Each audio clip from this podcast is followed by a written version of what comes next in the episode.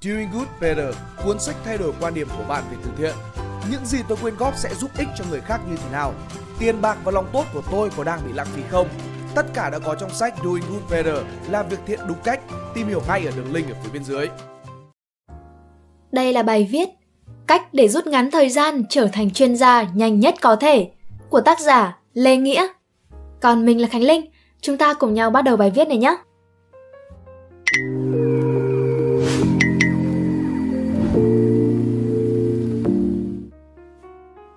Bài viết này mình dựa trên ý tưởng của tác giả James Altucher và kinh nghiệm của chính bản thân mình khi áp dụng. Tóm tắt nội dung bài viết là kỹ thuật và mindset để định hướng trong việc phát triển bản thân, rút gọn tối đa thời gian trung bình mà một người trở thành chuyên gia ngắn hơn nhiều. Trung bình là 10.000 giờ để một người thành thạo và trở nên master về nó. Vậy tự chung lại công cuộc phát triển bản thân đó gồm những quy tắc gì? Mình đã và đang áp dụng nó như thế nào? Quá nhiều thứ để học. Có quá nhiều thứ để học trong thời đại ngày nay, với sự phổ biến của Internet, thông tin về khóa học online từ free đến trả tiền rất nhiều. Việc lựa chọn thứ để học còn mệt mỏi hơn cả việc không biết học gì bởi vì nó quá nhiều. Cùng với đó là sự đào thải với công nghệ tiến bộ không ngừng, kỹ năng fast learning cũng đang thật sự cần thiết hơn bao giờ hết. Việc bạn bỏ ra 10.000 giờ để mài giũa một kỹ năng thật nhuần nhuyễn sẽ khiến bạn chậm chân so với thời đại và tốc độ học hành cũng phải nhanh chóng gấp bội. Nhưng mà sức lực thì có hạn với quy tắc 10.000 giờ của Anders Ericsson và được phổ biến rộng rãi bởi Malcolm Gladwell. Việc nản chí và không phải ai cũng có tài năng, quỹ thời gian để thẩm thấu tất cả những thứ họ muốn. Vậy đâu là cách để rút ngắn thời gian trở thành chuyên gia? Quy tắc cộng, trừ và bằng. Quy tắc cộng. Hãy tìm kiếm một mentor. Mentor ở đây không chỉ bao hàm là một người, mà có thể là một tác giả trong cuốn sách mà bạn thích, một nhà diễn thuyết trên YouTube mà bạn mê mẩn và họ thật sự có đủ tri thức và kinh nghiệm về kỹ năng mà bạn muốn học. Điều quan trọng chính là bạn thật sự hứng thú khi tìm hiểu về kỹ năng bởi họ truyền đạt, bởi nó là điều để bạn giữ lửa lâu nhất có thể. Từ 10 đến 100 cuốn sách về IT hay chỉ đơn thuần là 50 video về content marketing cũng khiến bạn bắt chước và học hỏi họ dần dần. Việc này chính là gia tăng sự trải nghiệm, tưởng tượng những điều họ làm, họ đọc thật sự là của mình. Ví dụ, mình muốn học về chạy quảng cáo Facebook. Bước 1. Lọc các video liên quan đến chạy quảng cáo Facebook cơ bản và nâng cao. Bước 2. Xem hết những video cơ bản. Nếu mà tìm được một người nói hay thì mình đơn thuần có thể nghe đi, nghe lại. Bước 3. Dùng những kiến thức đã học được áp dụng vào thực tế với quy mô nhỏ hơn để trải nghiệm. Bước 4. Lặp đi lặp lại quy trình đó để thuộc lòng và kết quả đúng như mình mong muốn. Bước 5. Cố định thời gian định kỳ để bồi bổ thêm kiến thức về nó. Ví dụ, trong một tuần mình phải xem được 10 đến 20 video liên quan đến chạy quảng cáo Facebook rồi dần dần mở rộng. Đối với các cuốn sách đã đọc và coi nó là mentor để học thì đừng uổng phí. Hãy ghi ra 10 điều tâm đắc nhất, liệt kê những gì mình học được. Không, nếu lướt qua kiểu cưỡi ngựa xem hoa thì điều đó chỉ khiến bạn tốn thêm thời gian và kiến thức đọng lại không được nhiều. Hoặc là đơn giản hơn là kỹ năng thuyết trình, kỹ năng viết tiếng Anh chẳng hạn. Việc lọc và hệ thống lại những mentor để mình có thể học hỏi và tạo cảm hứng cho mình trong khoảng thời gian đầu sẽ là rất quan trọng. Quy tắc bằng. Tác giả James Altucher có nói quy tắc này đã đáng giá gần 4.000 giờ trong tổng 10.000 giờ để bạn có thể trở thành chuyên gia rồi. Vậy quy tắc như thế nào? Tìm kiếm một môi trường để bạn có thể trao đổi được đam mê, show off, tiếp thu những điều bạn đã học và update kiến thức mới. 2 cái đầu thì luôn hơn 1 cái đầu. Tìm được một hoặc là nhiều người cùng chung đam mê, không vụ lợi, đồng hành của bạn sẽ rút gọn thời gian hơn rất nhiều. Trong một môi trường để ép bạn phải học, để có đủ kiến thức để nói chuyện và trao đổi, chắc chắn động lực để tìm hiểu sẽ dồi dào hơn nhiều. Điều này bạn cũng có thể áp dụng trong một quy mô lớp học hoặc là công ty, tạo ra môi trường học hỏi lẫn nhau, chính là điều bạn cần làm để tạo hứng thú và động lực update bản thân mỗi ngày của tất cả mọi người. Vậy tại sao không tận dụng mentor của chúng ta để giúp đỡ? Tùy mỗi người, nhưng mà đa phần họ không biết cách để tiếp cận vấn đề của mình trong khoảng thời gian đầu. Việc kiếm bạn bè cùng cấp độ, chia sẻ cho nhau sẽ giảm đi cảm giác ngại ngùng cũng như là tiếp thêm động lực để vượt trội hơn mỗi ngày. Ví dụ, bản thân Nghĩa giờ để giải bài toán cấp 2 có rất nhiều cách, nhưng đối với học sinh cấp 2 thì chỉ có duy nhất một cách mà thôi. Và đến chính Nghĩa có thể không nhớ đó là cách nào.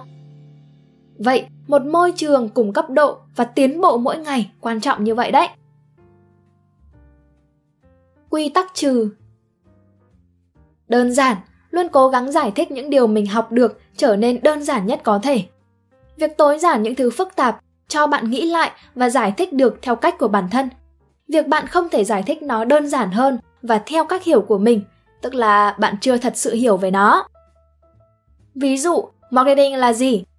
Bạn không thể đem nguyên định nghĩa trên wiki hay là sách vở để bạn đem giải thích cho người khác được. Mà bạn phải có thể vận dụng kiến thức mà mình đã học được, trải nghiệm được để có thể giải thích điều này theo môi trường xung quanh. Giải thích và lặp lại. Việc lên một cấp độ mới thì chắc hẳn sẽ có rất nhiều kém hơn bạn một bậc và hỏi đi hỏi lại các vấn đề cơ bản.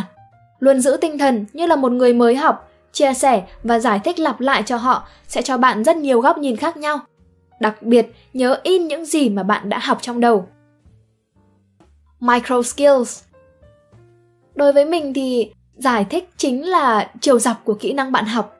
Tức là một kỹ năng A, bạn có thể phân tích ra nhiều hệ kỹ năng nhỏ hơn là A1, A2, A3. Với kỹ năng sale, không chỉ là kiếm khách hàng mà bạn còn phải học kỹ năng về đàm phán, làm vận đơn, chào hỏi, ăn nhậu hay là rất nhiều thứ khác nhau. Với kỹ năng Content Marketing, có thể phân nhiều kỹ năng như là viết heading, viết body, viết call to action, vân vân.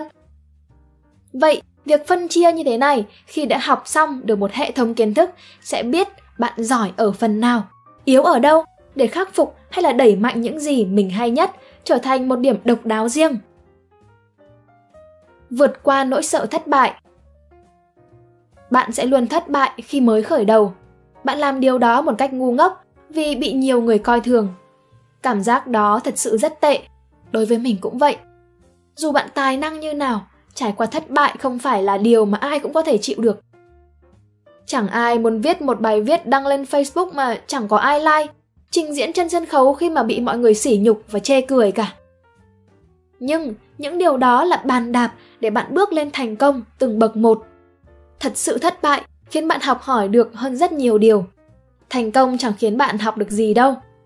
Câu chuyện của bản thân khi mình mất từng đồng tiền vào thị trường chứng khoán sẽ khiến mình đúc kết kiến thức bằng sự đau đớn nhiều hơn là tự nhiên ngày mai may mắn được 5 triệu và nghĩ là mình giỏi. Vậy, mỗi lần thất bại, bạn thất bại và tham khảo điều đó. Đừng sợ hãi chấp nhận thất bại của mình. Quay lại quy tắc cộng, tham khảo mentor của mình. Cùng với đó là đến với quy tắc trừ, tham khảo những người bạn cùng chí hướng của mình xem sai ở đâu. Thành công ngay từ ban đầu rất dễ nảy sinh cho bạn cảm giác tự kiêu và nghĩ là mình giỏi. Nhưng với trải nghiệm chưa đủ, thành công nhỏ ban đầu chỉ khiến bạn thất bại và sụp đổ nhanh hơn về sau thôi.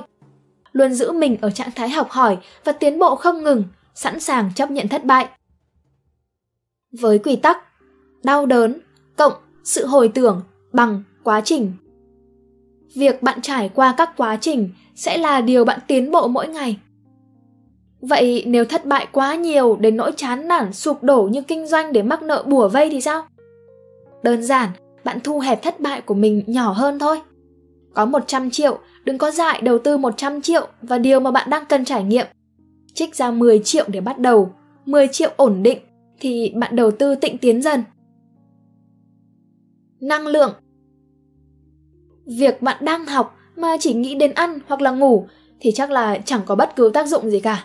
Và việc học chỉ kém hiệu quả hơn thôi. Vậy tiếp thêm năng lượng như thế nào? Quay trở lại bài học, phân chia mọi thứ trở nên rõ ràng và đơn giản. Năng lượng thể chất, ăn, ngủ, hoạt động thể thao, mọi thứ thật đúng và cân bằng. Năng lượng tinh thần, nâng cao tinh thần của mình trở nên thật mạnh mẽ sau mỗi lần thất bại, chai lì cảm xúc. Đừng tự nhiên đang học mà xì chết rồi bỏ cuộc luôn. Năng lượng cảm xúc. Thằng nào coi thường thì chửi nó rồi block. Ai nói xấu bảo mình thất bại thì tránh ra. Những người tiêu cực luôn là rào cản lớn nhất và lúc nào cũng nói về sự thất bại. Năng lượng sáng tạo. Chỉ đơn giản, hàng ngày liệt kê những gì bạn muốn làm trong cuộc đời, liệt kê những ý tưởng mà mình muốn thực hiện, liệt kê những điều mà mình biết ơn nhất. Tất cả sẽ cho bạn sự sáng tạo dạt dào và sự biết ơn về cuộc sống vô hạn. Bồi bổ và tiếp dưỡng năng lượng liên tục chính là điều giúp bạn vững chân trong cuộc đua về việc rút ngắn kỹ năng. Nếu bạn để nó rơi mất, thì chính bạn sẽ dừng giữa chừng. Nguyên lý 1%. Đây là tác giả đề cập tới nhưng mà mình thích gọi là quy tắc lãi kép hơn. Việc bạn chỉ cần dành 1% mỗi ngày để làm những điều mà bạn thích và với một năm là bạn có thể tiến bộ hơn 3.800% rồi. 1,01 mũ 365 bằng 38. Thất bại và trải nghiệm mỗi ngày từng chút, mở rộng khỏi vòng an toàn của bản thân chính là chìa khóa của nguyên lý 1%. Bạn có nhớ bài toán một bàn cờ có 64 ô, ô 1 bỏ 1 hạt gạo, ô 2 bỏ 2 hạt gạo, ô 3 bỏ 4 hạt gạo và cuối cùng con số đó có thể là bao nhiêu? 18,4 tỷ tỷ hạt gạo bằng 536 tỷ tấn gạo. Đây là tiền đề của quy tắc lãi kép, bạn có thể tìm hiểu thêm trên Google. Đứng lên và làm. Việc bạn đọc và xem những chuyên gia làm như thế nào, ngoài việc học nó thì cũng rất dễ nảy sinh các ảo tưởng là bạn có thể dễ dàng làm nó. Nhưng mà thực sự không phải vậy đâu. Bạn không thể thành thục việc làm ảo thuật chỉ đơn giản bằng cách xem những video lật tẩy các trò ảo thuật như nào mà đòi hỏi sự nhanh tay, nhanh mắt và khéo léo rất nhiều được. Học một, rồi làm và lặp đi lặp lại đến khi nhuần nhuyễn. Đó là quy trình đơn giản để bạn có thể thành thạo bất cứ thứ gì. Một số kinh nghiệm từ bản thân. Trên đây là kinh nghiệm hack 10.000 giờ để trở thành chuyên gia của James Altucher và được mình biên soạn lại. Ngoài ra, mình cũng có một số lời khuyên và kinh nghiệm của bản thân khi áp dụng trong việc phát triển kỹ năng. Mở rộng tư duy. Đừng nghĩ cái gì khó mà mình không học, ngừng suy nghĩ linh tinh và bắt tay vào tìm hiểu đi. Nếu thật sự bạn nghĩ nó khó thì chỉ đơn giản là bạn chưa dành đủ thời gian cho nó mà thôi. Bạn chỉ cần thấy cái gì khó thì có tài liệu nào, ai giỏi để hỏi là việc học sẽ trở nên thật nhẹ nhàng.